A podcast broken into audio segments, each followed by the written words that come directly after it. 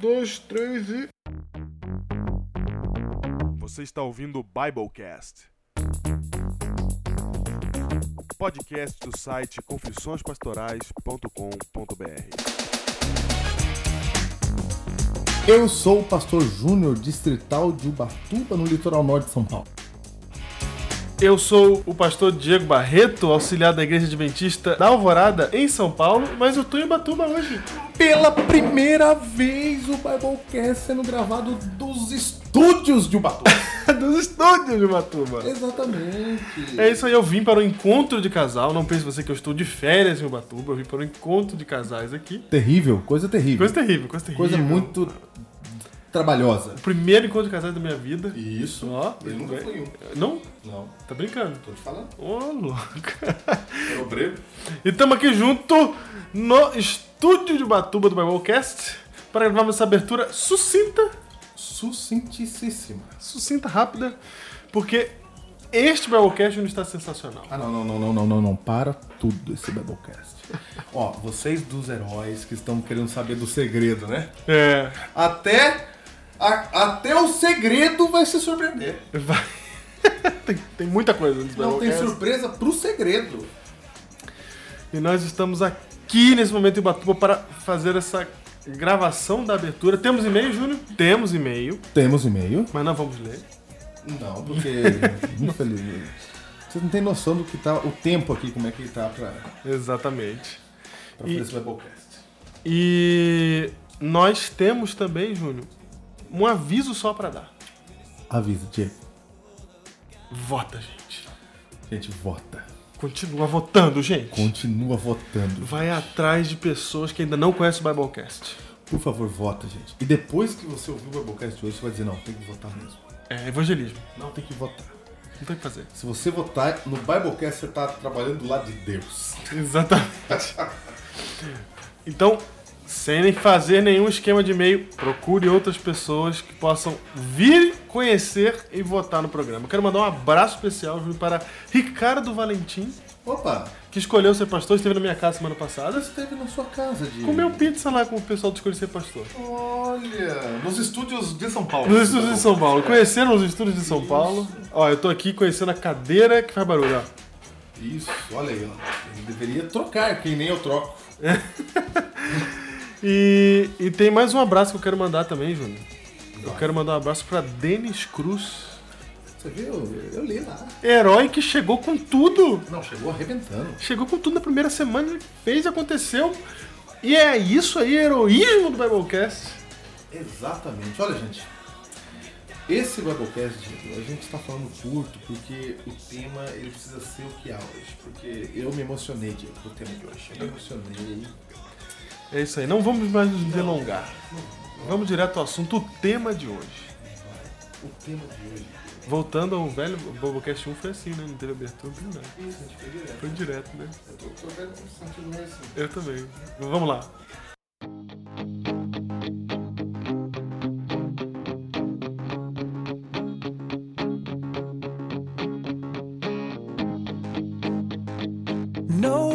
Nobody stood and applauded them.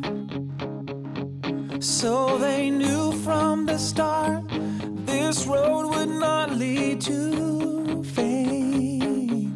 Qual é o título do Biblecast de hoje? O título do Biblecast de hoje é Vinde a mim. Minha mente. É isso mesmo. Nosso Biblecast número 69. Exatamente. Júnior, você sabe que a Igreja Adventista do Sétimo Dia, ela às vezes sofre algum preconceito, né? Sofre. É? E um dos preconceitos é que o pessoal é, reclama quando alguém sai de outra igreja e vem pra Igreja Adventista. É porque a gente pesca no aquário dos outros. Isso, eles falam isso daí, que a gente é pescador de aquário, né? Isso. O São Pedro já tá na igreja, já tá no aquário. E já tá lá na igreja, qual o problema? Pra quem precisa sair de lá, né? Exatamente. E nós concordamos com eles, tanto que já falamos aqui no Biblecast 35, e eu recomendo para qualquer um que não seja adventista esteja ouvindo esse programa, que vá ouvir o Biblecast 35, Adventistas sim, exclusivistas não, para entender que a gente também concorda com eles. Se você é cristão de qualquer denominação, você está a caminho da salvação também se crê em Cristo Jesus. No entanto, Olha o que diz a Bíblia. no entanto, Se Júnior, se não tem problema nenhum você tá na sua igreja lá porque você já é cristão, também tem problema nenhum vir pra cá, né? Ah, não. Não, é, não tem problema nenhum vir pra cá. Não é? Exatamente. Se não tem problema nenhum ficar lá, também não tem problema nenhum vir pra cá, né? Vem pra cá. Qual que é o problema? Não tem problema. Eu entendo que tem gente que encrenca. Isso mesmo, porque se você já tá no aquário, trocar de aquário também não tem problema nenhum. Ué, Não vai pro mesmo lugar? Aquário por aquário. Muito bem, mas o que diz a Bíblia? A Bíblia diz assim, ó. É, Veja Jesus falando dessa história de aquário. Vai. Isaías 56, versículo 8. Diz assim, ó. Assim diz o Senhor Deus. Que congrega. O que que é congregar, Diego? Que reúne, Isso. ajunta. Congrega os dispersos de Israel. Olha o que ele diz. Ainda congregarei outros aos que já se acham reunidos. Opa! Primeira coisa, Deus quer juntar a gente. Isso. Segunda coisa, Deus quer juntar a gente aos que já se acham reunidos. E ele já se acham reunidos desde a época de Isaías. Que é o texto de Isaías. E se já se acham, se já se acham reunidos aí, são os adventistas? É? Eles não são. Não, né? Não. Isaías tem adventista nessa época? Não, não, de maneira nenhuma. Há- um chamado de Deus aqui pra gente se unir a uma doutrina específica. Que já existe há anos. Mas antes da igreja. Exatamente. É por isso que o Biblecast de hoje te convida. Vinde a mim.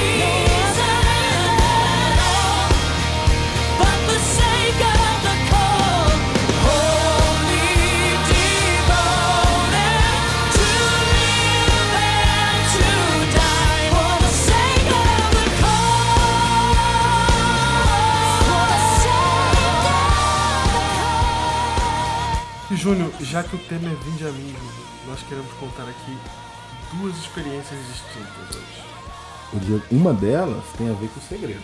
Uma delas tem a ver com o segredo, porque ela tem tudo a ver com o Biblecast, com os heróis do Biblecast. Isso, que segredo é esse? O segredo, para quem frequenta o nosso Facebook, o grupo Heróis do Biblecast, você sabe que na semana passada surgiu lá uma revelação bombástica que deveria acontecer e revelaremos essa bomba hoje, Agora, agora.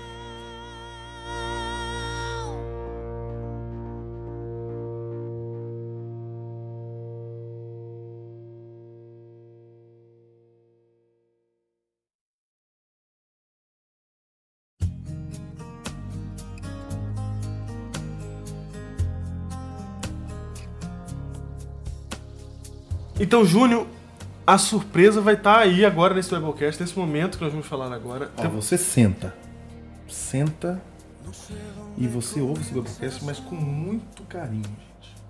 São dois testemunhos que você vai ouvir agora neste Biblecast Vinde a mim. Vai.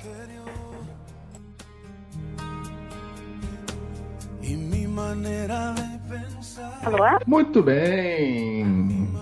Ex-Diego Lilia Espíndola. Ô, Lilian! Sim! Você viu? Que prazer falar contigo, Lilian, finalmente! Igualmente, igualmente. Você viu aí, Diego? Ai, meu Deus. Olha só, a gente só ouvia a voz daquele, daquele testemunho que a gente tem do Biblecast 45, né? Foi. Mas é a primeira vez que, que eu, pelo menos, estou interagindo assim, diretamente por áudio. Você, Júnior, já falou? Ah, eu, eu falei ontem à noite, nem dormi depois. Verdade, verdade. Ah, eu também não dormi. Ah, não dormi. Primeiro acabei com as unhas da mão esquerda e hoje de manhã com as da direita. Mas eu acho muito justo, visto que a gente tem deixado todos os heróis comendo unha há duas semanas que eles estão doidos pra Verdade. saber por quê. É mesmo, hein? Claro, claro, né? Ninguém sabe, hein? Só o Cláudio Lee. Só o Claudio Lê. É, mas o Cláudio, pois é, o Cláudio é o culpado, na verdade. Pois é. Ele é a minha vítima. e o culpado. Você viu aí? Ele que te mostrou tudo isso, né? Foi, foi. Na verdade, o Cláudio, ele me achou um dia no Twitter. E já chegou assim, eu tinha, eu tinha botado umas fotos de, de louvor e, com a juventude e ele mandou uma mensagem bem assim, ah, você gosta de música? Posso te passar um CD? E eu fiquei pensando, mas como assim? Quem é esse cara que me passou um CD? Não sei o quê. Mas aí era um CD do coral do Vozes de Acorde, né? Daí. Mas eu sempre ouvi muito a, a Novo Tempo aqui. Sempre, desde adolescente, desde quando eu entrei pra igreja. E aí ele me passou o CD e começamos a conversar. Ele, ah, sou da Adventista, ah, que legal. Aí passou acho que uma semana ele me recomendou o Biblecast, né? Quer dizer que você nem A conhecia Trindade- ele também. Não, eu não conheço ainda pessoalmente. É isso que faz dessa história tão fantástica. é totalmente virtual. Totalmente virtual. É Deus falando pra gente assim, olha aí, gente. Olha a internet, poder da internet pra unir as pessoas, porque ó, agora a gente praticamente, a gente já é conhecido, né, um do outro. Tenho certeza que a gente vai se encontrar em algum momento aí. E já somos amigos já, Cláudio Lee, Lilian, eu, Júnior, e a gente se conheceu pela internet, pelo programa. Então, Lili, é o seguinte, já tá gravando, tá? Tudo que você tá falando já vai ser usado contra você. Exatamente. Ai, meu Deus, tá. Tomar cuidado então. Ai, e saiba que nesse Biblecast tem uma surpresa maior ainda pra Lili, né? É verdade, é verdade. Ela não está sozinha nesse Biblecast. Não, nossa.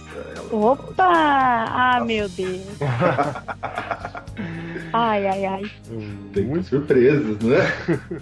Muito bem, Lili. Então vocês se conheceram pelo, pelo Twitter aí. E aí você caiu no Biblecast. A primeira impressão. Não sei nem qual, qual foi o primeiro Biblecast que você ouviu. Qual foi a primeira. Peraí, peraí. An- Antes, quem é a Lilian? Quem é a Lilian? Não é? Ah, ok. Quem é a Lilian? Quem é você, Lilian? Antes do. Cláudio Lee. Antes do Cláudio Lee, quem era a Lilian? ok. Ah, eu tenho, eu- agora eu tenho 24 anos, né? Quando ele me conheceu eu tinha 22, eu acho. Que já faz quase dois anos, né? Olha, gente, já faz dois E eu moro em Viamão, Uhum. é, região metropolitana de Porto Alegre, capital do Rio Grande do Sul. Sou casada há três anos e membro, era, não sei ainda, era, posso dizer que eu era, membro da Assembleia de Deus de Viamão há 10 anos. Na época em que eu conheci o Biblecast, eu era líder de jovens, representante de corais e de cultos, alguns cultos com a juventude e viagem também. Lá do, da região onde eu moro ali, do setor onde eu moro. Eu era líder de jovens da sede do setor ali, Ah, Rio Grande. Não é de uma igreja só, não, é de um setor. Isso, eu é de uma igreja, mas da igreja central dali seria. Entendi. Local. Uhum. Eu era da igreja central. Diego, de um setor que absoluto tinha cinco igrejas. Então eu era líder de jovens da central. Legal. E meus pais não são cristãos, nunca foram. O meu tio, que na verdade é quem me apresentou o evangelho, e a minha tia são evangelistas, né? De Viamão também são bem conhecidos ali. E a maioria da família da parte da minha mãe, toda ela é da Assembleia de Deus. 90% é da Assembleia de Deus. Os que não são da Assembleia de Deus não são de nenhuma outra denominação. E da família do meu pai, todos católicos, a princípio. Olha aí, Diego. Então é basicamente isso. Eu trabalho em Porto Alegre, né? Tenho três cachorrinhos. Tem é uma sotaque de Porto Alegre. Uma vida é, é, fala cantado e rapidinho. Preciso falar bem devagarinho pra vocês entenderem. o que eu tô dizendo. Você tá falando pra gente, você tá se esforçando então pra falar devagar? Ai, eu tô me controlando, porque eu falo muito rápido mesmo. Legal, gente. Às vezes nem a gente entende aqui quando a gente tá falando rápido, né? Tem que parar um pro outro entender o que ele tá falando. Pior, é- pior era o Diego que falava com portanto- X. Pior era o Diego que falava com X. Agora que ele mora em São Paulo, a gente tá curando isso dele. Anátema, anátema. Repreendo isso daí. É. Só lembrando. Não, mas não, e o dia, o dia que eu falei com o Claudio a primeira vez que eu falei com ele no telefone, ele disse assim, ah, mas tu fala cantando. Eu, ai meu Deus. Não, eu falo normal, você tá ouvindo que eu tô cantando? Eu tô falando normalmente. Mas vai ficar essa impressão, mas, gente, depois de conversar uma hora, vocês não vão nem perceber que é assim que a gente fala. Ah, mas é verdade mesmo. Eu tô gravando há tanto tempo já falando chiado, o pessoal nem reclama mais. Até pensa que eu parei de É, falar chiado, ó. É que o ouvido dele acostumou. Claro, eu acredito. Isso. Legal. E aí, como é que foi o primeiro contato com o Biblecast? Assim, ó, o primeiro contato que eu me lembro foi o, a série A Marca da Besta. Nossa. Então, eu ouvi o primeiro. Olha onde É, ela o Claudio Lee faz... Não, a culpa é do Claudio, já disse, né? Ele, ah, escuta esses aqui. Daí eu fui ouvir. Dez minutos depois eu passei assim, pensei comigo, não, bate, eu nunca mais vou ouvir esse negócio. Olha só, não, não, não, não, não. Os caras estão achando que eles sabem tudo, né? E o resto Lógico. população pentecostal não sabe nada.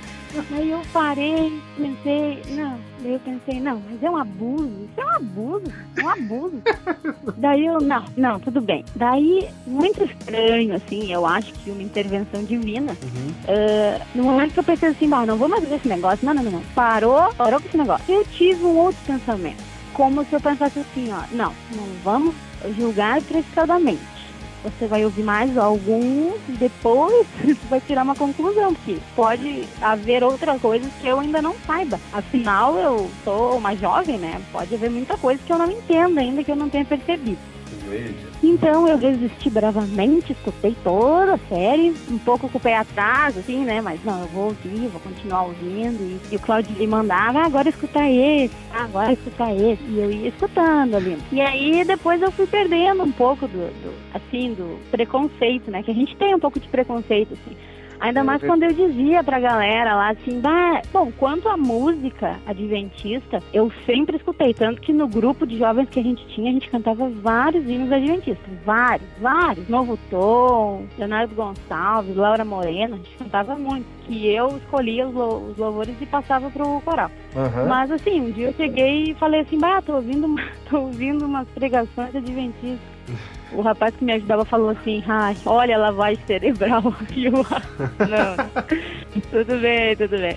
Então foi assim, mas com o tempo, assim, e realmente o Cláudio é a minha vítima. Ele é uma vítima, assim, ele tem que receber um pouco do mérito.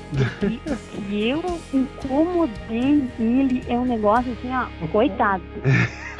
Olha, tadinho, porque eu vou dizer assim, ó, eu escutava um Biblecast eu falava assim, não, mas eu não aceito isso, eu vou perguntar pra ele.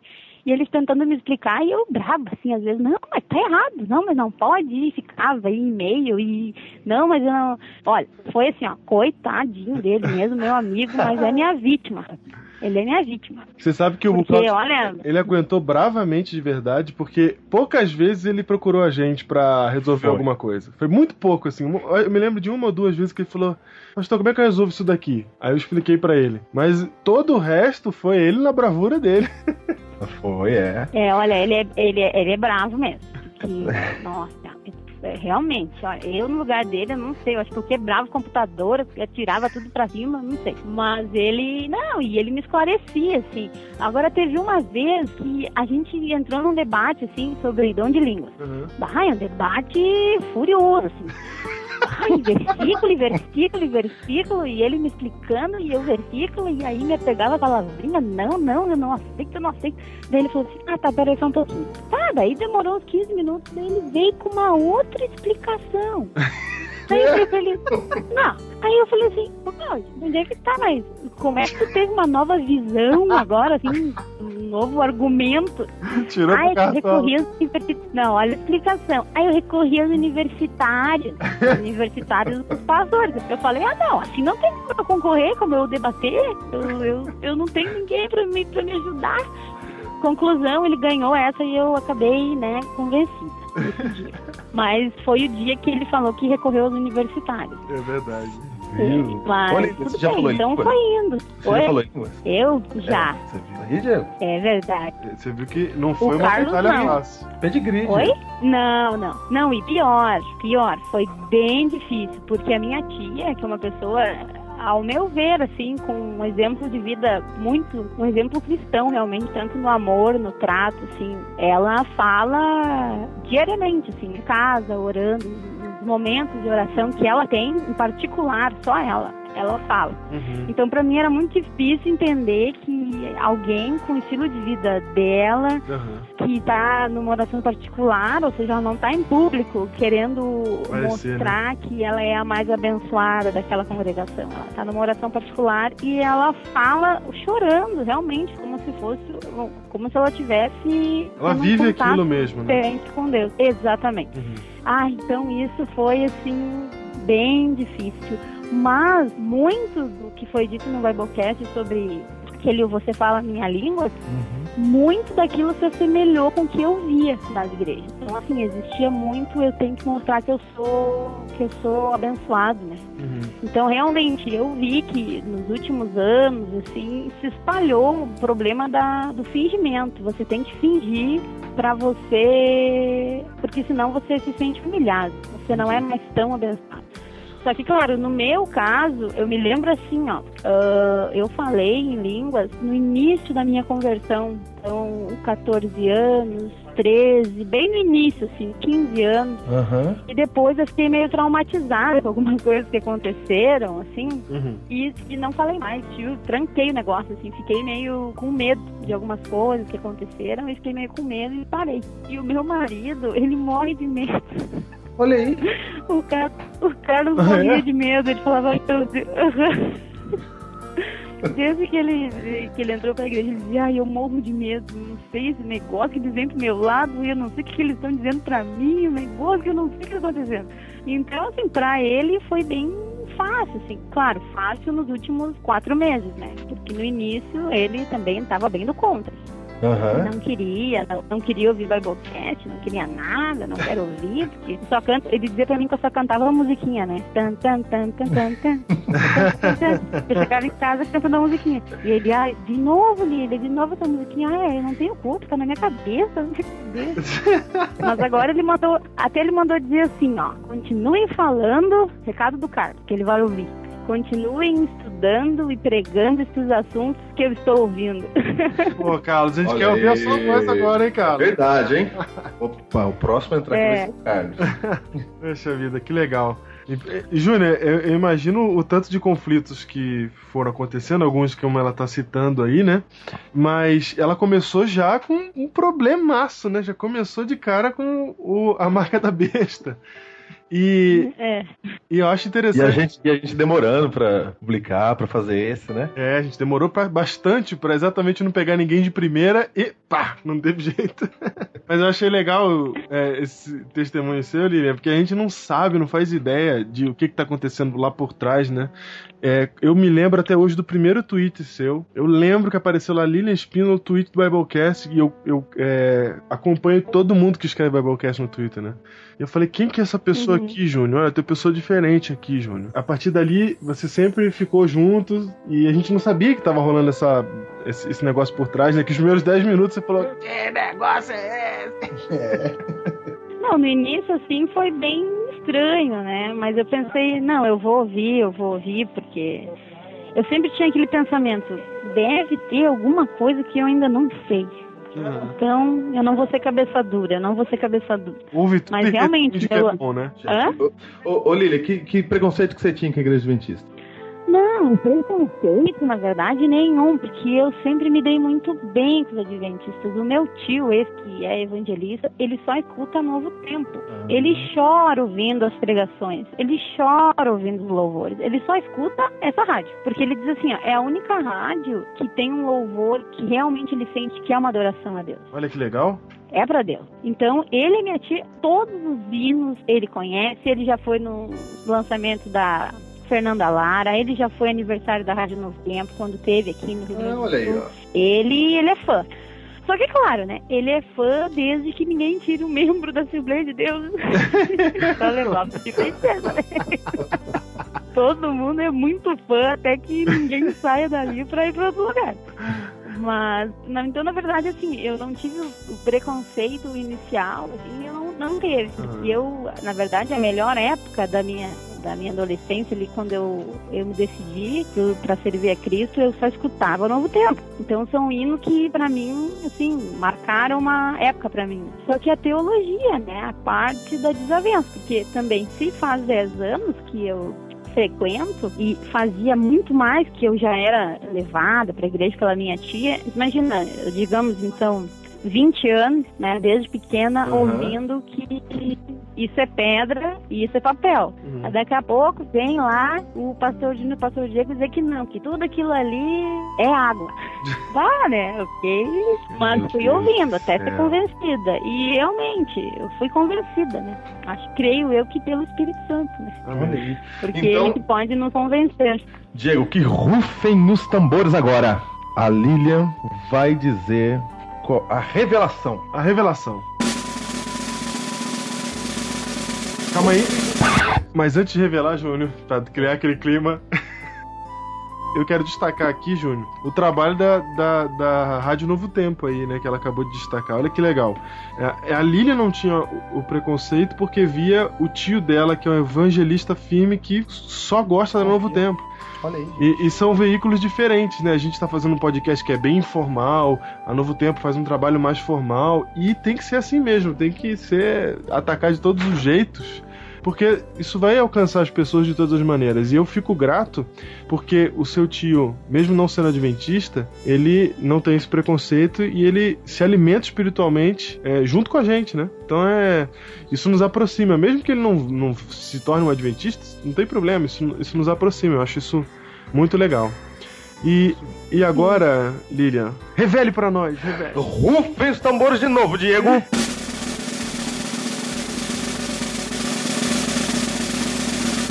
Eu decidi ser uma adventista. Que alegria! Decidi ser agora a Lilian de Batista. Nossa, louvado seja o Senhor. Bem-vinda à sua nova casa, Lilian. Obrigada. Olha que é uma Observação. Observação? Observação. Eu e o Carlos. De novo, Diego. Palmas. Fogo de artifício.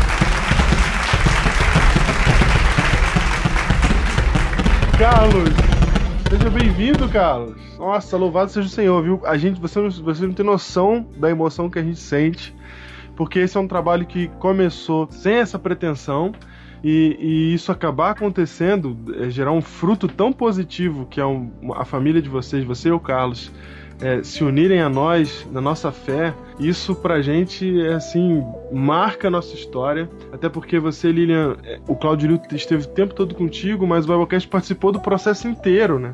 Então pra gente é assim, Claro. nossa, Deus seja louvado, muito obrigado ao Senhor porque nos deu essa chance, essa oportunidade de participar disso, de, de nos colocar nesse ministério pra fazer, pra ajudar as pessoas e, e de alguma maneira tá levando teologia pra elas e aproximando a gente, né?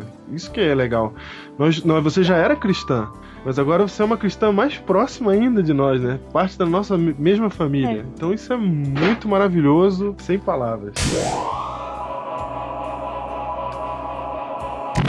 Estamos aqui no Concílio de Aspirantes da União Central Brasileira, junto com aqueles pastores que estão passando pelos quatro anos probatórios até a ordenação. não é? Estou aqui ao lado de meu amigo Sou eu, Pastor Júnior. Exatamente. E um convidado que vamos entrevistar, o pastor, Levi Gomes. pastor Levi Gomes. Pastor Levi Gomes, o senhor da onde? Sentiu o sotaque agora. Eu nasci no norte, em Macapá. Macapá, Macapá. primeira pessoa que eu conheço de Macapá. É lá em cima. Com 18 anos fui fazer faculdade em Belém do Pará. E lá também fiz o curso de teologia, Faculdade Batista. Cidade Batista, Batista. Lá no Pará, lá em, em Lá em Belém. Belém do Pará. Quantos- Ah, aí é que tá, gente. Pastor Adventista faz faculdade de teologia na Igreja Batista, Diego? Normalmente não, né? Não é? funciona assim. Como é que é isso, Pastor Levi? Nós temos aqui diante de nós uma história muito legal de alguém que é, era cristão já há muito tempo, como ele está contando aqui, mas não era da nossa denominação. Mas hoje temos o privilégio de tê-lo aqui conosco como um pastor adventista. Pastor Levi, você era pastor da Igreja Batista? Sim, era pastor da Igreja Batista, ordenado já há 15 anos no ministério. Pastorei várias igrejas batistas. E no ano de 2006 eu fui eh, transferido para, para São Paulo, especificamente a cidade de Mogi Guaçu. E ali na cidade de Mogi Guaçu nós tivemos uma experiência peculiar. Belém, a nossa filha, que tinha 12 anos nessa época, estudava numa escola batista, e nós sempre, com, a minha esposa, decidimos, quando nós casamos, que nossos filhos sempre estudariam numa escola onde tivesse os princípios da palavra de Deus. Mas quando chegou em Mogi Guaçu, nós fomos procurar uma, uma escola evangélica e não encontramos nenhuma escola, a não ser a escola adventista do sétimo dia. E nós tínhamos um pouco de dificuldade de matricular a nossa filha na escola adventista por questão de pensar que na escola adventista poderiam falar sobre doutrina, Fazer proselitismo. proselitismo, e isso ia trazer confusão doutrinária na cabeça da minha filha. Então, nós na não- verdade, pastor, a ideia que o senhor tinha da igreja adventista não era uma boa ideia. É, nós não tínhamos um contato com a igreja adventista. Eu acho que faltava conhecimento mais de causa. Nunca tive uma aproximação mais, assim, mais profunda em termos de saber e conhecer um pouco mais da igreja. Sabemos que era, era tida como uma seita. Isso é estudado no seminário, que a igreja adventista é uma seita, por algum alguns motivos que são colocados. E a gente sempre continuou tratando no nosso ministério, na igreja batista. Eu nasci no lar batista. E eu nunca me preocupei em querer me aprofundar mais sobre o assunto e ter também relacionamento acerca de, dos adventistas. Respeitava, mas estava pouco distante. E chegando em Mogi Guaçu, a gente procurou e não, não havia outra escola, a não ser a escola adventista de confissão religiosa. Nós fomos até procurar uma outra escola, mas nós entendemos que não havia princípio da palavra naquela escola. E nós entendemos que nós poderíamos colocar na escola adventista. Eu cheguei com a diretora e perguntei se, elas, se eles tratariam ali na escola sobre doutrinas. Ela falou que não, que a única coisa que eles tratavam era da Bíblia. Era um dos princípios, ler a Bíblia, orar com os alunos, falar sobre os princípios da palavra de Deus, independentemente de religião. Então nós colocamos a nossa filha na escola adventista, começamos a ter contato de amizade com a diretora, com as professoras. A nossa filha também contava de experiências que ela vivia na escola, que as professoras não começavam matemática, português, qualquer outra matéria, sem antes abrir a Bíblia e orar com eles. E ela disse que ela compartilhava conosco, a gente ficou acompanhando esse processo dela também na escola. E um dia ela nos, nos convidou para participarmos de uma semana de oração na escola adventista. Nós fomos e assistimos até para poder saber se não havia alguma dificuldade de confusão religiosa. É uma questão de cuidar da nossa filha e saber que aquilo que estava ensinando ali não conflitava com a, com a nossa fé. E nós fomos e não havia nada que desse de acordo com a palavra, tudo aquilo que foi ministrado naquela semana de oração estava em conformidade com a palavra. E nós começamos a nos relacionar mais. Eles ela começou a participar do coral da escola adventista. E um sábado ela convidou que ia cantar numa igreja adventista, numa programação. E eu fui com ela nesse, nesse evento, até por questão de dar suporte, né, ser apoiada, que ela estava participando do coral, e para ela era muito importante a questão do coral. Então eu fui como pai para dar apoio para minha filha, participar daquela programação. E ali participei da escola sabatina, participei do culto, ela cantou. Eu percebi que a liturgia parecia muito com a igreja batista, muitos hinos, eram muito parecidos, às vezes um pouco da letra, um pouco diferente, mas nada que pudesse mudar a questão do conteúdo, da, da, princípios da Bíblia. E eu comecei a relacionar mais ainda, o testemunho da diretora, dos professores. E em um certo momento nós é, até convidamos o coral da, da, da escola para uma Cantar na igreja. cantar na igreja uma semana semana santa né? e eles foram cantaram foi muito bom muito especial toda a apresentação a igreja gostou muito também e no ano de 2009 chegamos em, em São Paulo no, em Mogi Guaçu no interior de São Paulo no ano de 2006 e nós precisávamos fazer o nosso curso de convalidação convali- convalidar o nosso curso De na época que eu terminei não era reconhecido pelo MEC ainda Pra fazer, pra ficar reconhecido. então, o local mais perto que nós tínhamos era em São Paulo, na Faculdade Teológica de São Paulo. E era muito distante. Eu estava iniciando novo ministério, então exigia muito a presença e saindo. questão de custo também. Então a gente foi adiando. E no ano de 2009 nós decidimos que nós íamos fazer a convalidação. Aquele ano nós realizamos um, encontro de família na igreja. E contactamos com alguns pastores, mas para questão de agenda, principalmente pastores batistas, nós não conseguimos aquela data. E nós tivemos um- um- um- dois comportores que visitaram a igreja e me apresentaram os materiais, eu adquiri aqueles materiais, e lá tinha vários DVDs também do pastor Osmar Reis e Deise Reis. E eu comecei a assistir aqueles DVDs e vi que eles eram muito coerentes no, no ministério que eles desenvolviam. E eu falei para Jeane, para minha esposa, que nós poderíamos até contactar com eles, a possibilidade de eles virem ministrar esse seminário na igreja. Eu entrei em contato, eles, no momento, não tinham agenda, havia uma impossibilidade da agenda deles, mas nós falamos que era muito importante a presença deles e houve algo assim de Deus e eles puderam estar conosco no final de semana ministrando um seminário para casais. E naquele seminário a igreja foi muito abençoada e eles trataram especificamente do assunto sobre casais. Mas dentro do seminário, no momento da abertura, eu peguei um texto da palavra de Deus que fala sobre o maná que todos os dias eu fiz a aplicação que todos os dias o maná é como se fosse o alimento espiritual da nossa vida. O deserto foi o alimento que eles precisavam, mas hoje o maná significa a palavra de Deus que nós precisamos alimentar espiritualmente. E eu fui até a sexta-feira falando, mas sem nenhuma intenção, nenhuma questão de, de querer excluir a sexta-feira que eles pegavam o maná em dobro. Eu não entrei nesses detalhes, mas fiz a aplicação apenas que o maná significa para nós hoje que nós precisamos alimentar todos os dias a palavra de Deus e Deus tem um alimento fresco para a nossa vida, todos os dias. E naquele momento o pastor Osmar estava sentado lá no banco, ao lado da minha esposa, e ele falou para ela assim: Você já leu esse texto todo?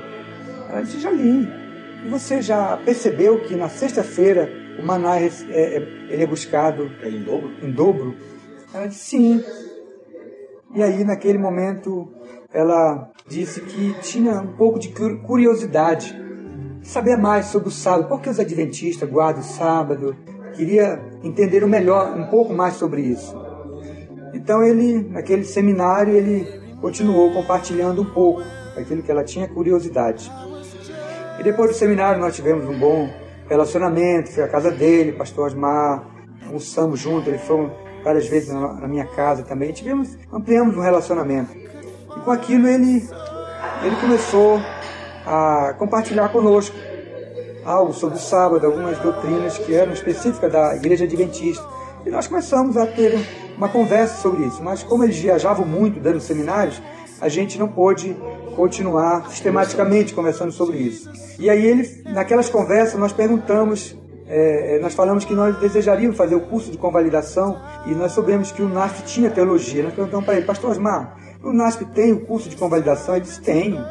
E nós dissemos assim, com quem a gente pode falar lá no NASP para poder ter mais informações? Olha, procura o pastor Paulo Martini, que ele vai poder ajudá-lo sobre isso. Nós fomos, procuramos o pastor Paulo Martini e falamos desejo, e ele pediu o nosso currículo, o nosso curso de teologia, nós apresentamos, eles avaliaram e falaram que nós poderíamos fazer o curso de convalidação. Então, em janeiro de 2009, nós fomos fazer o curso de convalidação no NASP, Engenheiro Coelho. E naquela, naquele curso, curso de convalidação, a minha esposa, Sua naquela esposa também tinha feito teologia. teologia, minha esposa é formada em teologia. Eu já vi sua esposa falando, acho que a primeira vez que eu vi um pouco desse testemunho foi com a sua esposa. Com a esposa, né? Aonde? No NASP? Ah, no NASP, é. Então ela tinha feito teologia, eu tinha também, e nós que tínhamos motivado, que Mogi Guaçu ficava próximo de Engenheiro Coelho, fomos motivados a fazer o curso de convalidação normal, para poder ter o reconhecimento do MEC Bem mais perto. bem mais perto, mais cômodo para nós. Pegava aquela estradinha ruim da cana ali, né? Exatamente. Não, ia reto ali. Não, é reto. Eu, Reto ali. é, Mogi Guaçu, Boa. É verdade, boa, boa. é verdade, é verdade. A boa. eu Pega a já boa. tenho uma estrada É. muito boa. Você pensou que vai por dentro. É, né? é, é. Então, nós começamos a fazer o curso de convalidação. Na primeira semana eu não pude, porque havia um evento evangelístico no qual eu estava envolvido e aquela data foi mudada e caía certamente no início do curso de convalidação, que era em janeiro. Então, a primeira semana eu não pude participar do curso de convalidação, que foi o pastor Reinaldo Siqueira, que ministrou a primeira matéria. Então, ela foi só. Eu a deixei no NASP e voltei para Mogi Guaçu, para a conferência evangelística que estava acontecendo ali. E naquela semana, quando ela chegou no NASP, ela descobriu que o telefone dela não, não tinha área, não tinha é, é, rede, cobertura de rede. Ela descobriu também que ali não passava ônibus para Mogi Guaçu, e tinha ônibus, e era tudo recuado, a NASP fica bem distante da, da, da pista. E ela ficou ali isolada. E havia naquele curso 75 pastores adventistas e só ela de mulher e batista. Legal, hein? E os temas que estavam sendo tratados eram temas assim bem, bem profundos. E ela começou a ficar bem aflita, tratando sobre aqueles temas. Ela disse: Mas eu nunca ouvi sobre isso. E ela entrou em, em parafuso. Na primeira semana. Na primeira semana que eu não estava. Começou no domingo, começou no domingo a ministração das aulas, domingo de manhã, à tarde e à noite, na segunda de manhã, à tarde e à noite, na terça-feira ela estava em crise total. Sério? Então ela, naquele momento ela estava totalmente em conflito e ela saiu da sala. E Na ela ela foi normal, né? Pra fazer convalidação Exatamente. sem pensar nada. É. E aí ela saiu da sala e foi lá fora e começou a chorar muito. Questionar diante de Deus, Deus, o que eles estão faze- falando aí conflita com aquilo que eu creio. Mas tu, é, tu não és um Deus de confusão. Eu queria que o Senhor me orientasse.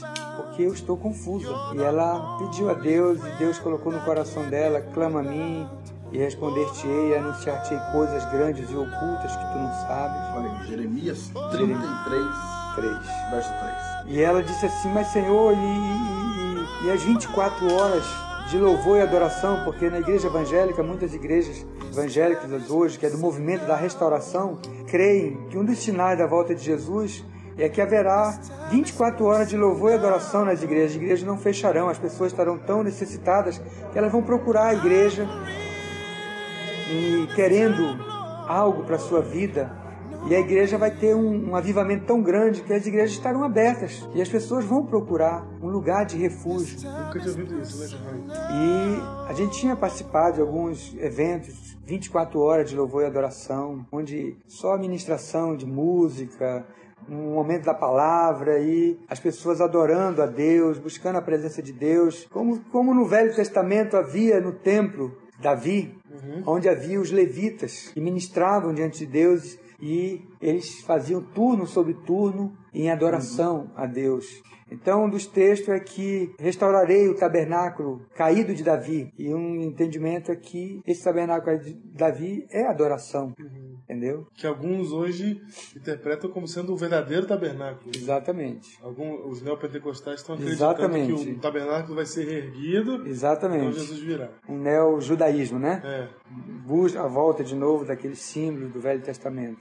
Mas nós entendíamos que a adoração é eu estar diante do Senhor e buscá-lo com todo o meu ser, e nós desejávamos muito isso e queríamos sempre estar preparados para a volta de Jesus. Então, naquele momento, ela chorando ali no banheiro, ela falou diante de Deus isso e Deus falou, trouxe esse texto no seu coração: clama a mim, responder-te-ei anunciar-te-ei coisas grandes e ocultas que tu não sabes. E ela estava falando sobre e as 24 de horas de, 24 horas de louvor e adoração que nós cremos que é um dos sinais da volta de Jesus. E ela lavou o rosto, se recompôs e voltou para a sala de aula. Quando ela entrou na sala de aula, pastor Siqueira estava ministrando a seguinte palavra: Irmãos, o sábado é um dia diferente de qualquer outro dia na terra, porque o sábado, ele é um dia que nós podemos ter uma comunhão de adoração com Deus como nenhum outro dia, porque existe na terra uma coisa chamada fuso horário. E quando chega sexta-feira, os verdadeiros adoradores do Senhor deixam tudo. Eles deixam seus trabalhos, deixam a escola, eles deixam suas preocupações, reúnem a sua família na sua casa ou no local onde eles estão e eles começam a adorar a Deus. E o sábado nós podemos ter 24 horas de louvor e adoração a Deus. Se fosse esse o motivo que Deus criou o sábado, já estava valendo. Porque aonde um fuso horário acontece, naquele país as pessoas começam a adorar e cada país vai tendo a sua hora e as pessoas vão se juntando e vão separando aquele dia para louvor e adoração ao Senhor. Então na terra nós podemos ter 24 horas de louvor e adoração. E naquele momento ela se desmanchou, chorando Na sala ali. na sala, diante de Deus. E os pastores adventistas olharam para trás assim, porque cada coisa que o pastor Siqueira falava, como ela era batista, eles olhavam sabendo qual é a reação que ela tinha. Imagino, né? Qualquer coisa que fala, todo mundo olha pra E naquele momento. Deus trouxe a ela uma revelação tremenda no seu coração, que Deus separou na terra, como existe no céu, uma adoração ininterrupta com os anjos e todos os seres celestiais diante de Deus, nós estamos nos preparando também na terra para aquilo que, vai, que acontece no céu. E ela, naquele momento, chorou muito. Ela estava terminando aquela aula, pastores saíram, ela ficou sozinha, o pastor Siqueira foi lá com ela e perguntou: O que está acontecendo, Jane?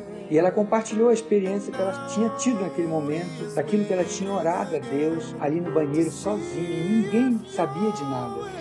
E ele disse assim: Uma coisa eu posso fazer por você, eu quero orar por você. E aí eu, naquela sexta-feira, eu fui buscá-la no NASP. E quando eu olhei para ela, ela estava com um rosto diferente, o rosto dela brilhava. Havia uma alegria no coração dela que não era daquela maneira que eu tinha deixado naquela semana lá no NASP. Eu perguntei, Jane, o que aconteceu? Ela disse, não, nada, não aconteceu nada, está sendo muito gostoso o curso. O curso Tá curso está sendo maravilhoso. Porque naquele momento que ela teve aquela experiência, ela não sabia como compartilhar. Ela queria ligar para mim, mas antes ela foi lá com o pastor Osmar e compartilhou o que tinha acontecido. Ele disse: Eu quero compartilhar com o Levi o que está acontecendo aqui. Ela disse, e a irmã dele disse: Não, não faça isso, porque o pastor Levi não está vivendo a experiência que você está vivendo. E você pode estragar tudo.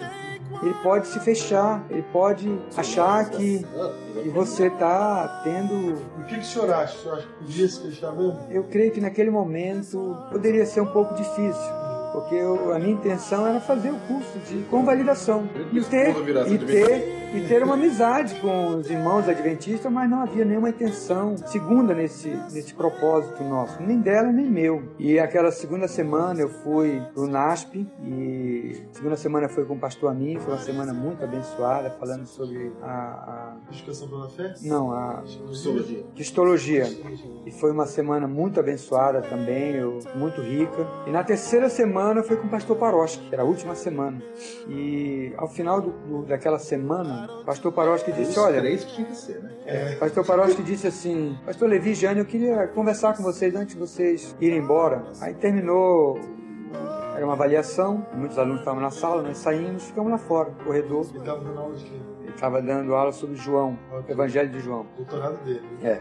E aí, ao final da aula, ele veio conosco e, e falou assim: Como é que foi? Vocês gostaram? Foi bom? Qual foi a experiência? Disse, não, foi muito boa, a experiência foi muito edificante, enriqueceu muito, tivemos muitas amizades. Foi uma semana, um período muito bom. E aí sua esposa não tinha falado nada com você. Não, não tinha. Das 24 horas. Não, ela já tinha compartilhado alguma coisa já, naquele período ali.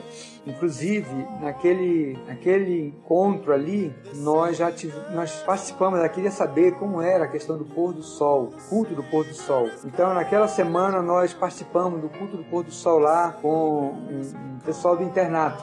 Foi uma experiência muito boa, mas nós queríamos só conhecer. Entendeu? Como é que era o pôr do sol? Falava do pôr do sol, nós participamos daquele pôr do sol. E o pastor Paroski falou conosco, disse: Eu poderia fazer uma visita para vocês. Falamos que estaríamos abertos uma visita. Na próxima terça-feira, ele foi em casa, juntamente com a sua esposa. E nós tivemos um momento ali, conversa, compartilhando, perguntando algumas coisas, eu perguntando para ele. E ao final daquela, daquele encontro, ele perguntou se eu desejaria fazer um estudo bíblico. Era bíblico, Bíblia junto. Fazendo quê. E aí a Jeane falou que sim, não, nós desejamos sim. E eles saíram e eu falei com a Jeane, eu disse assim, Jeane, mas é sem propósito. Eu não estou te entendendo, gente, porque é sem propósito. Eu, pastor Batista, estudar a Bíblia com o pastor adventista. Porque vai chegar um momento que nós não vamos concordar em alguns pontos doutrinários. E nós vamos ter que encerrar o estudo. Então ela disse assim, mas Levi, pastor Paroski é um homem muito preparado. Você pode aprender muito com ele. Mas em contrapartida, ele pode também aprender muito com você, da sua experiência. Da Igreja Batista. A mulher já. A gente já estava conspirando. Aí já. eu disse assim, tudo bem, vamos então estudar. A- Aí quando ele saiu, ele perguntou assim, qual é o assunto que vocês querem estudar? E a Jane logo disse assim, o sábado. Cara, Aí eu vamos falei, começar por aquilo que aí eu falei, certo, né? exatamente, eu, Vamos começar por tudo bem, é uma certo. coisa que nós queremos conhecer um pouco mais, vamos estudar sobre o sábado. Então ele veio, mas uma coisa eu falei para ele, disse assim, mas os estudos que nós vamos fazer, pastor, eu queria que fosse só com a Bíblia, nem o livro de consulta, só a Bíblia. Eu disse, tem problema, tudo bem. Ele veio na próxima semana e trouxe alguns textos anotados. Não trouxe nada impresso, só mesmo de caneta no papel, manuscrito, textos acerca daquele assunto. E nós começamos a estudar. E aí a gente ia lá no texto e alguma dúvida na interpretação daquilo que nós entendíamos como Batista, ele dizia assim: Mas vamos então no hebraico, vamos consultar no grego e no hebraico, para a gente ver verdadeiramente o que é que diz lá. E aí a gente foi estudando, e aprofundando naqueles estudos. Quando o pastor Paroski saía, geralmente eu pegava aquele esboço e Pastor, eu queria, podia me dar esse esboço? Mesmo que eu tivesse anotado, mas eu, você pode me dar esse esboço? A gente pegava aquele esboço dele, dos textos, e refazia todo aquele estudo de novo, eu e Jeane. E a gente ficava impressionado que realmente os textos estavam coerentes. Não havia como refutar aqueles textos. E aí ele perguntou, depois que terminou aquele primeiro estudo, ele perguntou: e o próximo estudo? O que, é que nós vamos estudar? E a Jeane de novo disse assim: o sábado.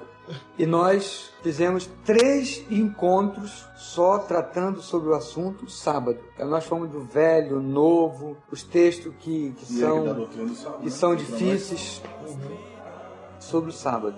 Depois nós passamos para outros estudos, outros temas. Tinha que ser lá mesmo, Paroski. Rapaz. Ia dar estudo com grego? Era Quem de muito, nós, né? Era muito forte, os estudos eram profundos. E ele sempre muito coerente, sem Ele sem debater, sem entrar em discussão, nunca entramos em discussão, apenas fazíamos uma, uma exegese bíblica, uma hermenêutica ali profunda nos textos. E foi um tempo assim de muito aprendizado. E aí, você não tem um amigo seu, pastor, Igreja Batista, lá na época, estava? Não, não, eu, eu- só era nós dois que estávamos, Nem pra ninguém da igreja. não estávamos estudando pra gente. A gente não tinha interesse de trazer nenhum tipo de, de calar, de confusão, ou querer falar daquilo que nós. Não, nós estávamos estudando para nós, tirando dúvidas, compreendendo e analisando, fazendo uma análise tanto teológica como histórica, como eh, experiencial. Havia um interesse nosso, entendeu? Particular.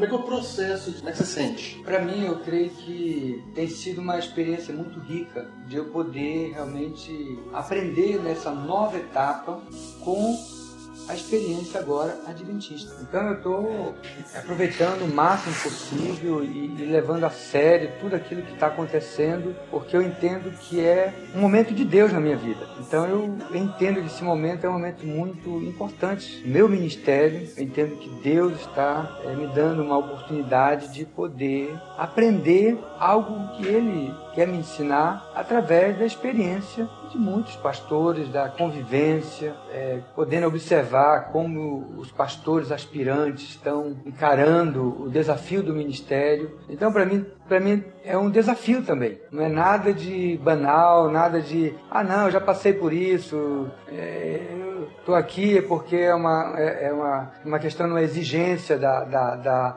da obra. Não, para mim é um, é um, um tem sido um privilégio. Tem sido um privilégio poder passar pelo, por vários estágios que talvez eu já passei, mas agora com uma nova, talvez uma nova roupagem, uma nova expectativa. Então eu estou cheio de expectativa em tudo aquilo que eu estou vivendo em cada etapa do ministério na Igreja Adventista. Estou trabalhando onde? Eu estou trabalhando hoje no Ministério de Evangelismo, com o pastor Raimundo Gonçalves. Eu e minha esposa estamos trabalhando no Ministério de Evangelismo com o pastor Raimundo. Quem me deu isso Foi, né? em casa. Deu o quê? Estudo bíblico. Estudo bíblico. O meu Paroski. E a minha esposa também está no evangelismo e está sendo uma, uma experiência muito rica para nós. Somente que o evangelismo se trata diretamente com pessoas, levá-las a- acerca da, do ensino da Bíblia e a salvação de Jesus Cristo. Maravilha. O que, que você diz pra alguém que tá tendo conflito, assim, que. que porque, assim, há, há preconceitos, né? É, co- como o senhor falou, a igreja muitas vezes é trata- tratada como seita. Há preconceitos, a gente já tá até acostumado com isso já. E... Mas não só, fora o preconceito, como, por exemplo, no caso da sua esposa... barreiras. É, ela tinha uma coisa na, na cabeça, É, uma teologia, é, uma, uma visão na mente e confrontou, né? Qual tem que ser a postura? Eu achei a postura da sua esposa excelente porque ela foi procurar Deus, né? Então qual que é a dica que você dá assim pra alguém? Pode estar em dúvida?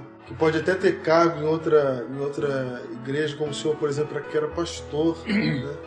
Eu creio que uma das posturas que devemos ter é sempre estarmos abertos a sermos ensináveis. Se eu tiver barreiras quanto a alguma coisa, eu não vou poder ter conhecimento de causa acerca de.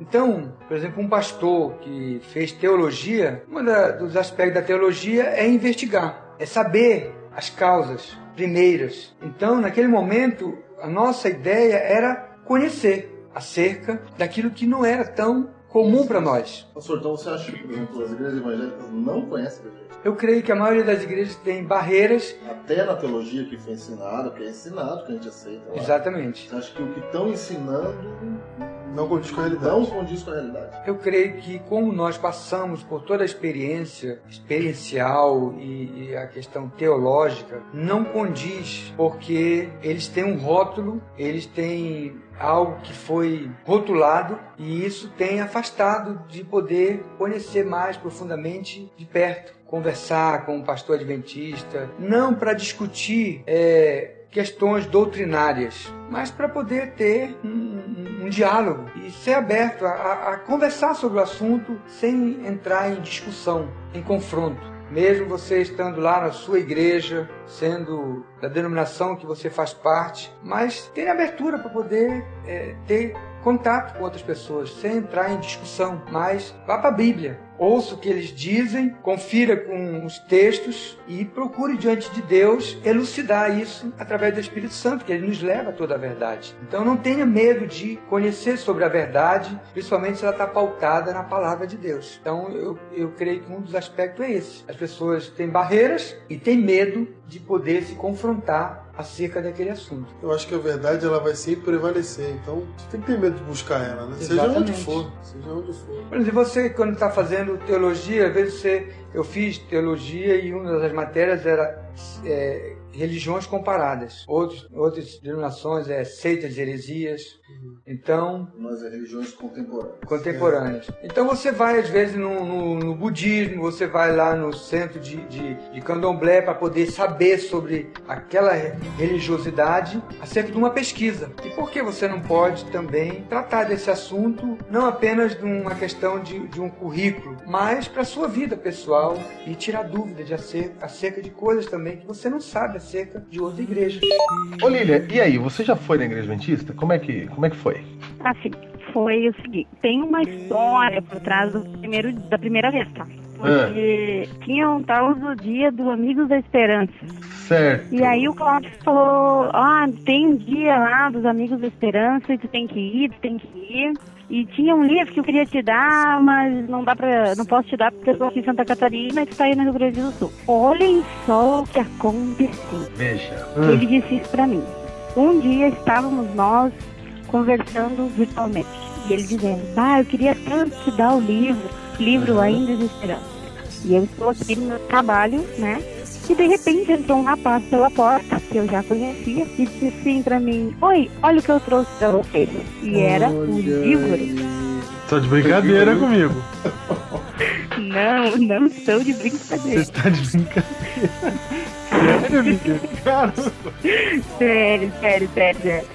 Bom, virou ó, virou a piada particular, né? Eu costumava dizer Aham. Paulo que desça um anjo do céu pra dizer, vai, adventista, vai pra adventista. Aí, não, eu fiquei com uma cara assim de. né? Peguei o livro e tal, daí eu falei, bom, agora que eu recebi o livro, eu vou então no dia dos amigos esperança. Aí eu fui, eu e o Carlos fomos, era uma manhã chuvosa, muito frio aqui, acho que tava uns menos 10 graus. Ele é muito frio fomos. mesmo. Meu pai.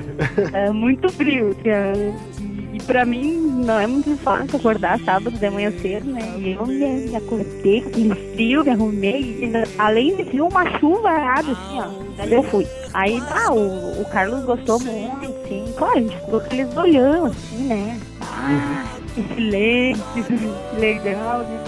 E, mas foi, foi bom, muito bom. Daí a gente começou a ir na igreja do Morro Grande, que é perto da nossa casa. Que foi a primeira vez, né? E depois disso, as pessoas começaram. Daí aqui no serviço começou a acontecer assim, as pessoas eu tava atendendo amigos e assim, que outra igreja? Que igreja que é? Eu falava, ah, eu sou. Ah, eu sou adventista. Meu, começou a aparecer. A gente que era santo. Brotava do chão. até um primo, até um primo meu da minha mãe, um primo segundo, que eu nem sabia que existia. Eu conheci o primo para descobrir que ele era do. do então não sou. Depois eu descobri que tinha um colega de um outro setor que é de- e que ele era da Distrito Central de Viamão.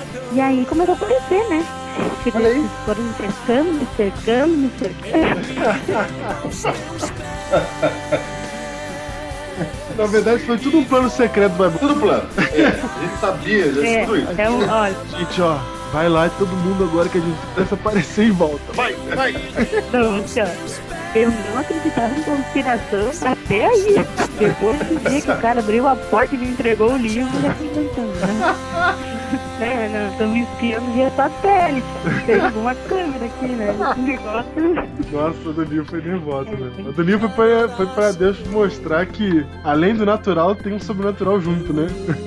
Não, aí você imagina assim, né? Eu conversando ali com o Cláudio. E ele, ah, tinha que te dar o livro. Daí eu parei um pouco, depois eu voltei. Ah, acabei de ganhar o livro. E ele, o quê? Como? Você quer? Aonde? Não, acabei de ganhar o livro. Como assim? Ai, cara. Ai, ai, ai. Diego, é, quem tava usando todos nós era Deus, cara. É, é verdade. Deus estava firme aí. Deus já tinha um livro, ele falou, fala que vai dar, que eu já tenho entrego aqui. É, todo poder, meu. Tem noção, cara? Como é que ele se preocupa com cada pessoa, com cada um? Ele faz todo o esquema, meu. Muito legal. É, não, é, é, é loucura, é loucura. E eu dizia, daí depois eu comecei a dizer assim pro Cláudio, mas Cláudio, eu tô ficando louca, eu tô louca, eu tô doida, eu tô doida, olha só, bah, não sei. Só que assim, ó, teve um ponto antes de tudo isso. Eu sempre tive muitos sonhos importantes, assim, coisas, eu acho, modos de Deus falar comigo. Só que daquela época Aham. começou assim, umas coisas meio. Eu ficava, o que que tá acontecendo, o que que tá acontecendo. Daí eu fazia, ó, presta atenção, vamos ver, vamos analisar e tal. E depois desses sonhos, assim, que eu orei que de bar, não aguento mais, tô ficando doida mesmo, vou ficar louca, eu acho que vou ficar doida. Aí começou uma época, assim, ó, de desapontamento pra mim. Uhum. E eu comecei a me desapontar, daí eu ia lá, eu ia na Assembleia, eu olhava, ficava no culto, assim, todo mundo vinha e eu, bah, não, não sei, assim, começou, tipo, eu escutava uma coisa e já não concordava, daí eu quieto, que eu ia estar falando mal, eu ia estar, né? Aham. Então eu já comecei menos e menos, e a galera me procurava, e eu, ah, não, não quero ir, não, outro dia eu vou. Entreguei meu cargo, né, nesse meio tempo aí.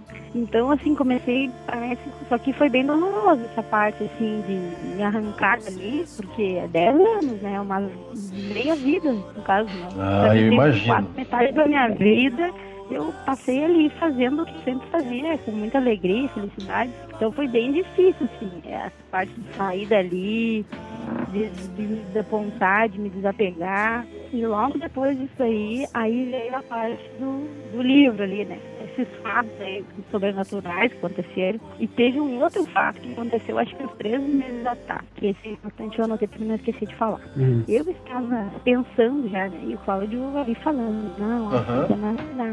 Se conhece a verdade, tu não pode, tu não vai concordar mesmo quando tu vê uma coisa errada. Por isso que tu vai lá e não te sente tão bem e tal. Mas eu não queria aceitar. Eu ficava pensando, não, não interessa, não interessa se tá errado. Eu vou ficar lá e deu. Quem manda sou eu.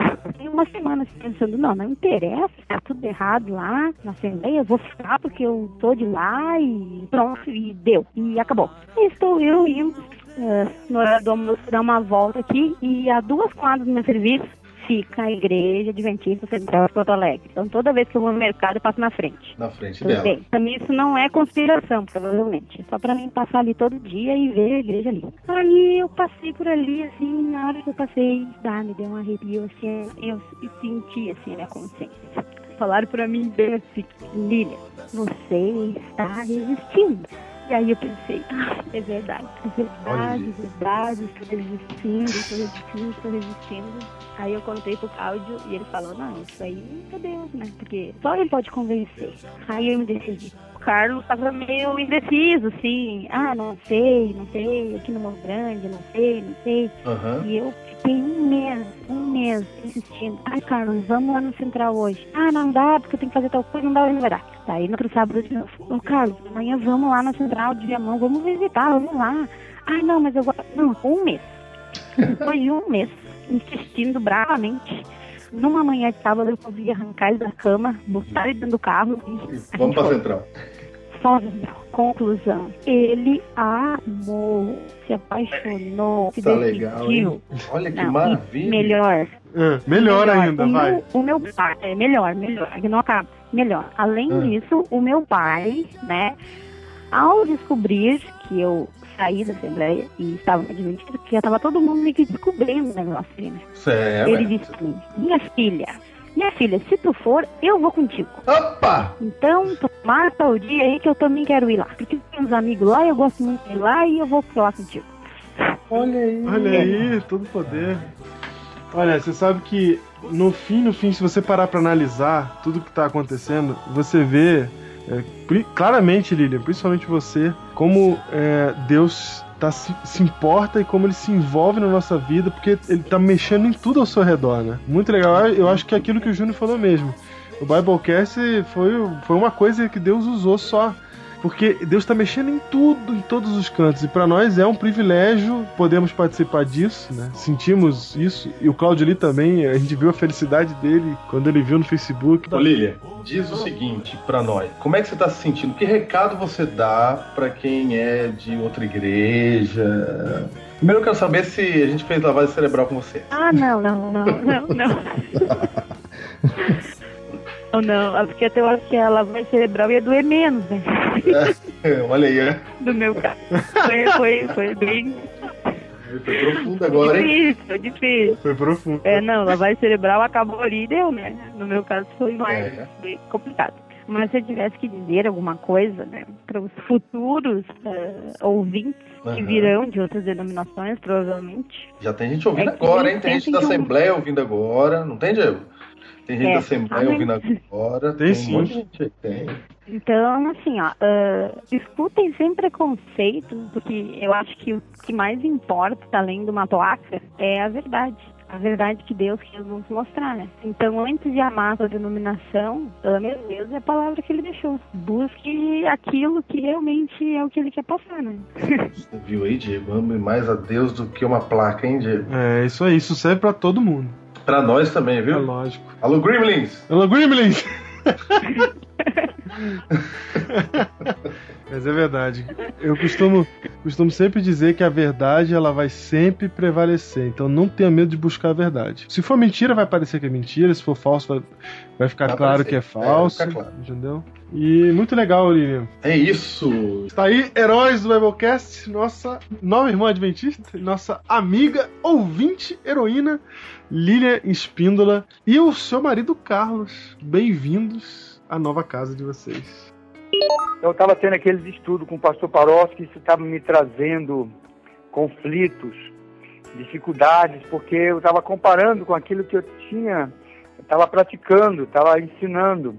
E isso me trouxe algumas é, confrontações. Eu comecei a investigar mais, ainda aprofundar naqueles textos complexos que nós tínhamos estudado.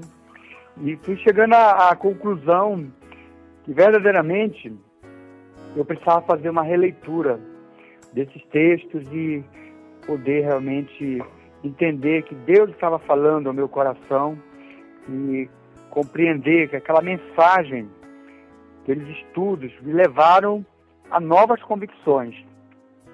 Então, diante disso, eu tinha que tomar decisões, porque eu estava pastoreando uma igreja, uma igreja batista, e eu precisava tomar decisões. E aí veio a palavra de Deus no meu coração que importa agradar a Deus do que agradar a homens. E diante dessa, dessa, dessa confrontação da palavra, de todo o estudo que nós havíamos feito, os temas que foram abordados, que chegamos a, a aprofundar aqueles temas, tudo buscando na palavra as respostas para todas as dúvidas que estavam sendo trazidas através dos estudos bíblicos. Então, eu e minha esposa começamos a orar acerca de como nós poderíamos tomar essa decisão, porque envol- envolveria muitos aspectos acerca da família, acerca da igreja, acerca de como compartilhar isso com a igreja.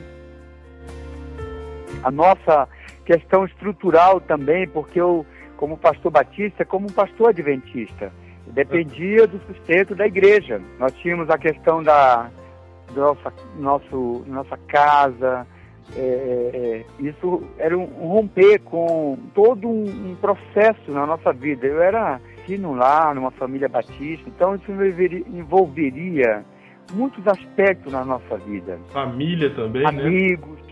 Amigos, a, a questão de reputação, porque as pessoas não entenderiam da maneira que eu estava entendendo a- acerca da palavra de Deus. Então isso traria muitos, muitos conflitos.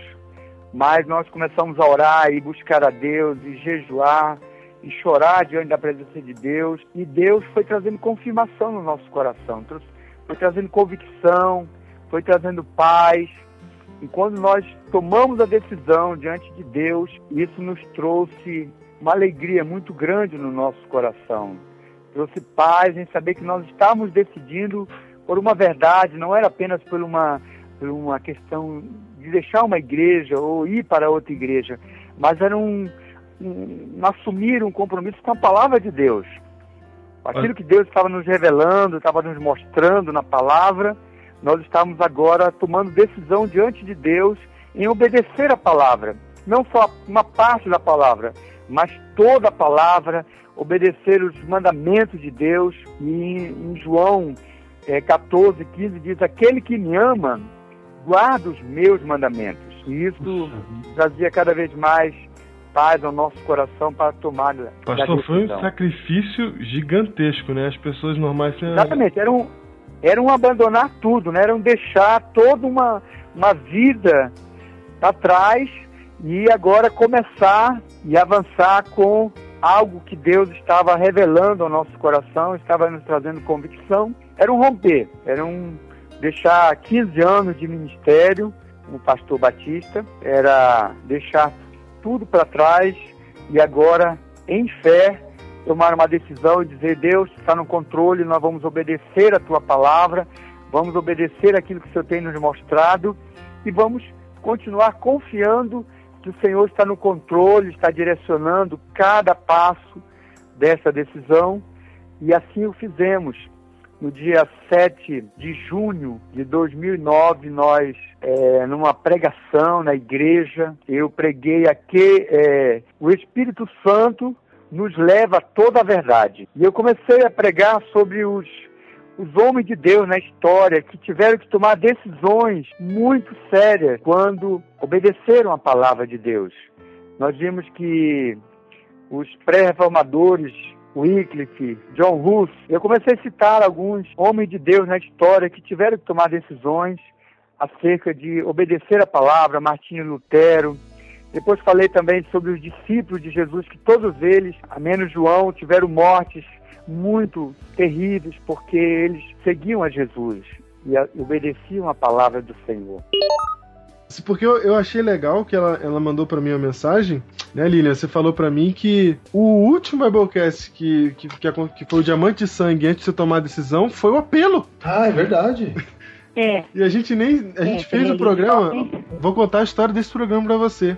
Do primeiro dia que a gente inventou o Biblecast, a gente falou assim: ó, a gente tem que escolher uns temas aí, Júnior. Foi, lá no começo. Lá no começo, a gente falou assim: não, eu tenho um tema legal aqui, Júnior. Vamos falar dos mártires. Aí o Júnior, quê? Falar dos mártires? Eu falei, é, vamos contar as histórias dos mártires e tal. Ah, tá, legal, beleza. Aí ficou na gaveta. Aí falamos assim, mas esse dá trabalho, tem que estudar. É, tem que estudar, ler os mártires. Sabe de cor, né? Não. Aí eu falei, tá, vamos deixar pra depois então. Fomos deixando, fomos deixando. Até que chegou a hora do 67. Falou, Júnior, agora é a hora dos mártires. A gente estudou e tal, não sei o que, foi lá, gravou. E aí na mesma semana você manda mensagem falando: Olha, eu tava ouvindo o programa É. aquele ali ficou nervoso.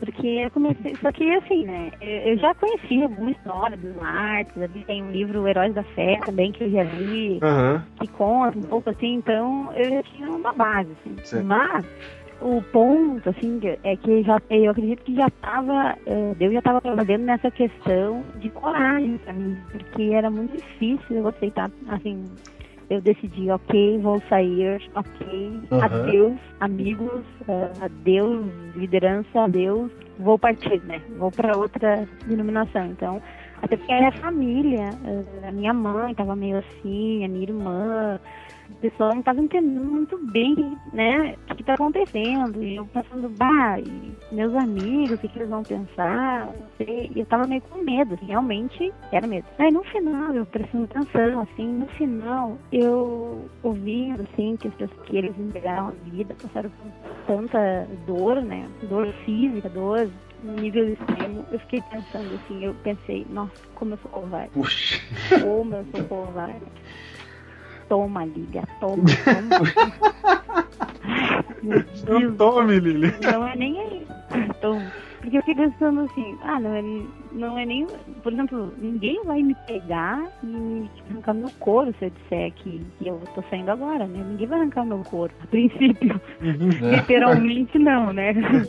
pra deixar claro, literalmente não vou fazer isso. E eu tô com, morrendo de medo, tô morrendo de medo. Então, bah, naquela hora eu vi, bah, será que não vale a pena eu passar por talvez um desprezo por- pela verdade, por querer seguir a verdade, tomar uma decisão que, que, que depois de todos esses sinais sobrenaturais e, e tudo que aconteceu, eu já sei que não. Tem que ser aquilo ali, não é possível.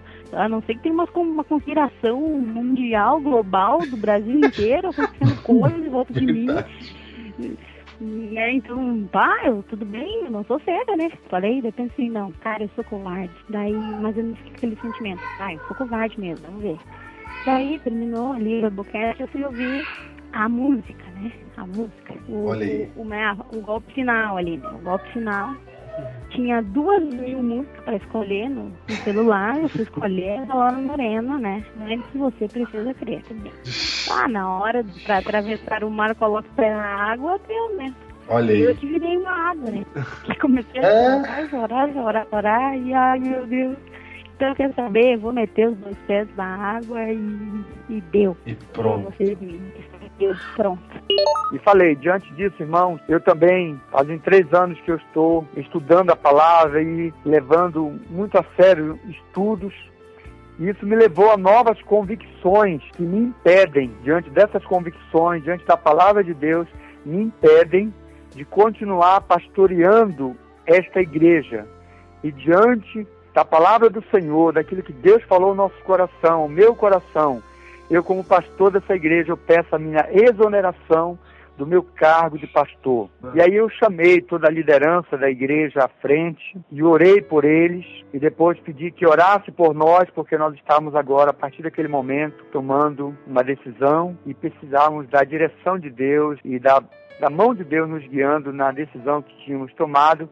E sabíamos que Deus estava no controle, mas queríamos que a igreja orasse por nós e aí pedimos para uma pessoa da liderança, orou por nós. Naquele momento a igreja ficou muito perplexa, não entendia por que eu estava tomando aquela decisão, eles não entendiam todo o contexto. Então, nós dissemos que Deus estava nos direcionando e com isso nós estávamos decidindo deixar a igreja. E os irmãos chegaram conosco, nos abraçaram. Foi um momento muito difícil para nós, para nós também, porque nosso coração estava ali como pastor, pastoreando aquela Sim, igreja, claro. estava três anos pastoreando aquela igreja. Aham. Então não era só deixar, mas como pastor, nosso coração é pastoral. Então aquelas pessoas faziam parte da nossa vida, nós tínhamos influenciado também a vida deles, e isso trazia uma dor também, como pastor.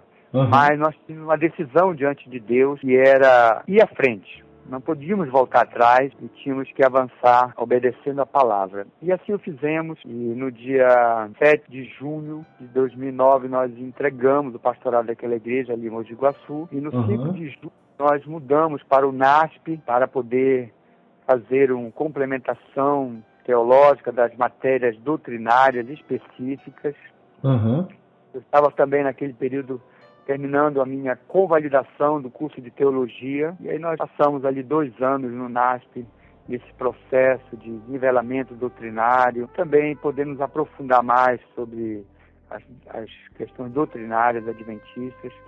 E foi um tempo muito precioso para nós, foi experiências maravilhosas. E hoje, dia 5 de setembro de 2009, foi o nosso batismo, meu e da minha esposa. Batismo que ali nós estávamos confirmando a nossa decisão, que nós estávamos eh, dispostos a obedecer toda a palavra. Não era não é um batismo Uhum. para a salvação, porque nós já tínhamos sido batizados, mas era um batismo de testemunho público, que nós aceitamos todas as verdades da palavra de Deus. Que experiência! O senhor Amém. é, passou por uma, uma, uma coisa que foi muito realmente difícil. Eu vejo que Deus está guiando vocês o tempo todo, porque o tempo todo do seu testemunho, tanto quando o senhor fala da sua história quanto da, da sua esposa, o, senhor, o tempo todo vê confirmação de Deus em textos bíblicos. Verdade. Foi a palavra que, que foi nos conduzindo a essa decisão. A gente podendo ver na palavra, confrontando e dizer, puxa, mas como é que eu não conseguia ver isso? E Deus foi mostrando cada momento, cada passo, a gente via assim claramente Deus nos conduzindo a uma direção que nos traria realmente bênção, de a paz dele, é a direção do Espírito Santo de Deus que nos leva a toda a verdade, né? Puxa vida, pastor, eu notei algo interessante, é que o, o caso do senhor é diferente de dissidência, por exemplo. Quando alguém Não, fala exatamente. dissidente de uma igreja, ele, ele fala mal da igreja. Ele fica contra. Não, nós não temos E o senhor o É, nós não temos nada da a falar mal da Igreja Batista. São irmãos sinceros e que nós tomamos uma decisão pessoal. A Igreja É, não Batista é uma igreja congregacional. Então eu tinha que tomar uma decisão junto da igreja local, comunicar à associação a meu desligamento e todo o processo, fazendo isso com clareza, com transparência, juntamente com a igreja. Nós não tínhamos nada contra os irmãos, então deixei bem claro que não era uma questão de, de, de problema eh, com a igreja, com Uhum. liderança, mas era uma decisão diante de Deus, diante da palavra de Deus, que nós não poderíamos voltar atrás, diante de tudo aquilo que Deus estava nos mostrando, nós só tínhamos um- uma, uma decisão a tomar, era obedecer a palavra e deixar Deus conduzir cada momento na nossa vida a partir daquele, daquela decisão. Maravilha, pastor. E hoje o senhor é pastor da igreja adventista. Hoje eu sou pastor da Igreja Adventista e eu e minha família estamos muito felizes. Estamos trabalhando na Associação Paulista Central, onde o pastor Oliveira é o nosso presidente. Sim. Temos ali um corpo ministerial muito abençoado,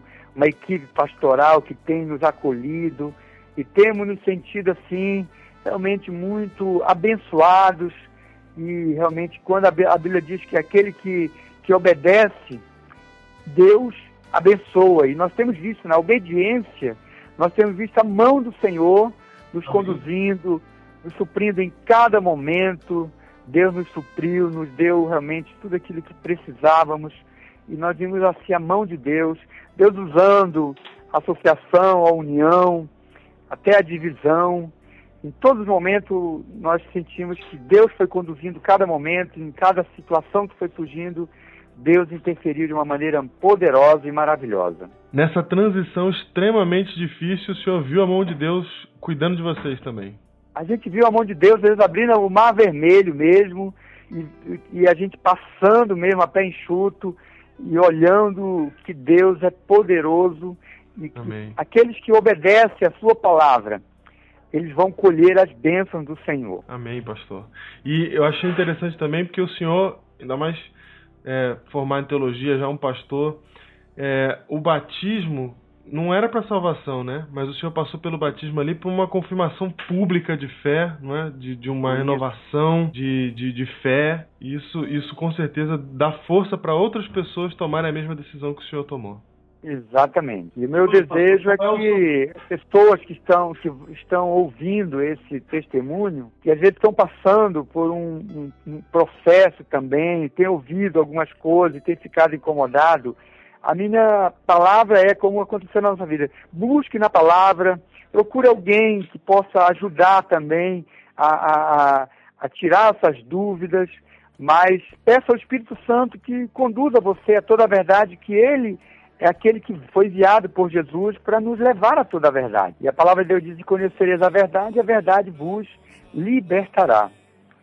E muitas coisas que a gente precisa ser liberto, na palavra de Deus nós podemos ter libertação e, e vida em abundância. Muito obrigado, pastor. Pastor, a gente está emocionado aqui, pastor. Amém. Na hora que, na hora que o senhor falou de exoneração, essa palavra no nosso coração, É forte demais. puxa vida, hein? Imagina você ter que falar, não quero mais ser pastor dessa igreja. É muito forte isso, pastor.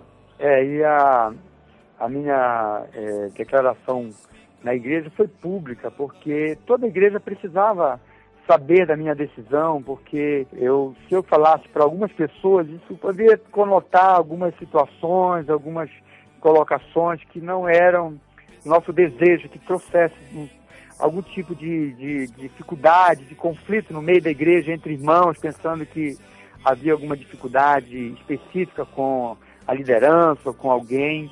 Então nós fizemos de público isso, porque era uma decisão era ministerial, então eu achei que era a melhor maneira de poder compartilhar com toda a igreja todos ficarem cientes da decisão que havíamos tomado diante da palavra, diante do Senhor. Pastor, amém. Eu estou emocionado com o seu testemunho. Eu que sou um jovem pastor, começando aí na, na obra e vendo o que o senhor fez, me dá mais alegria de estar onde eu estou. Fortalece a minha fé e eu creio que a fé de quem está ouvindo a gente agora.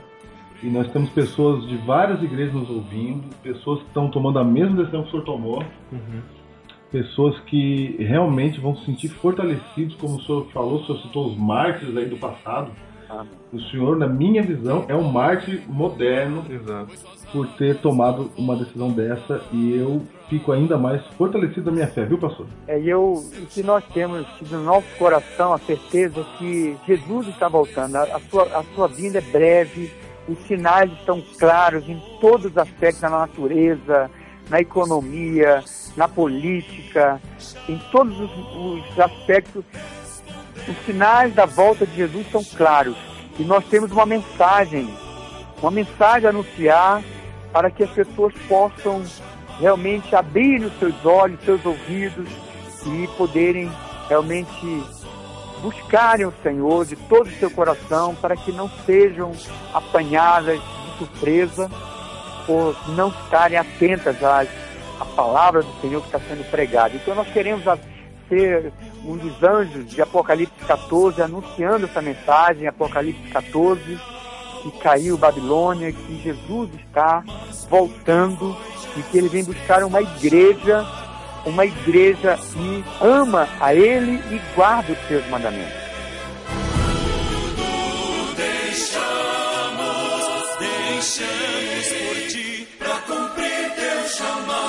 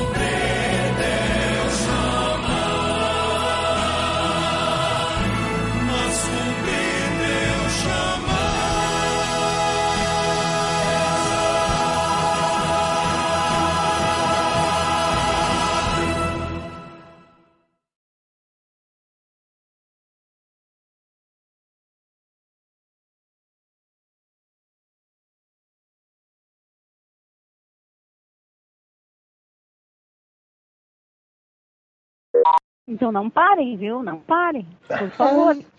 Nós Tome, Diego. precisamos de vocês. certo. Tome, Diego. Eu quero deixar, eu quero deixar isso gravado para gerações futuras. Nós precisamos de vocês. Fica o meu apelo. Olha aí. Você viu aí? Ai, ai.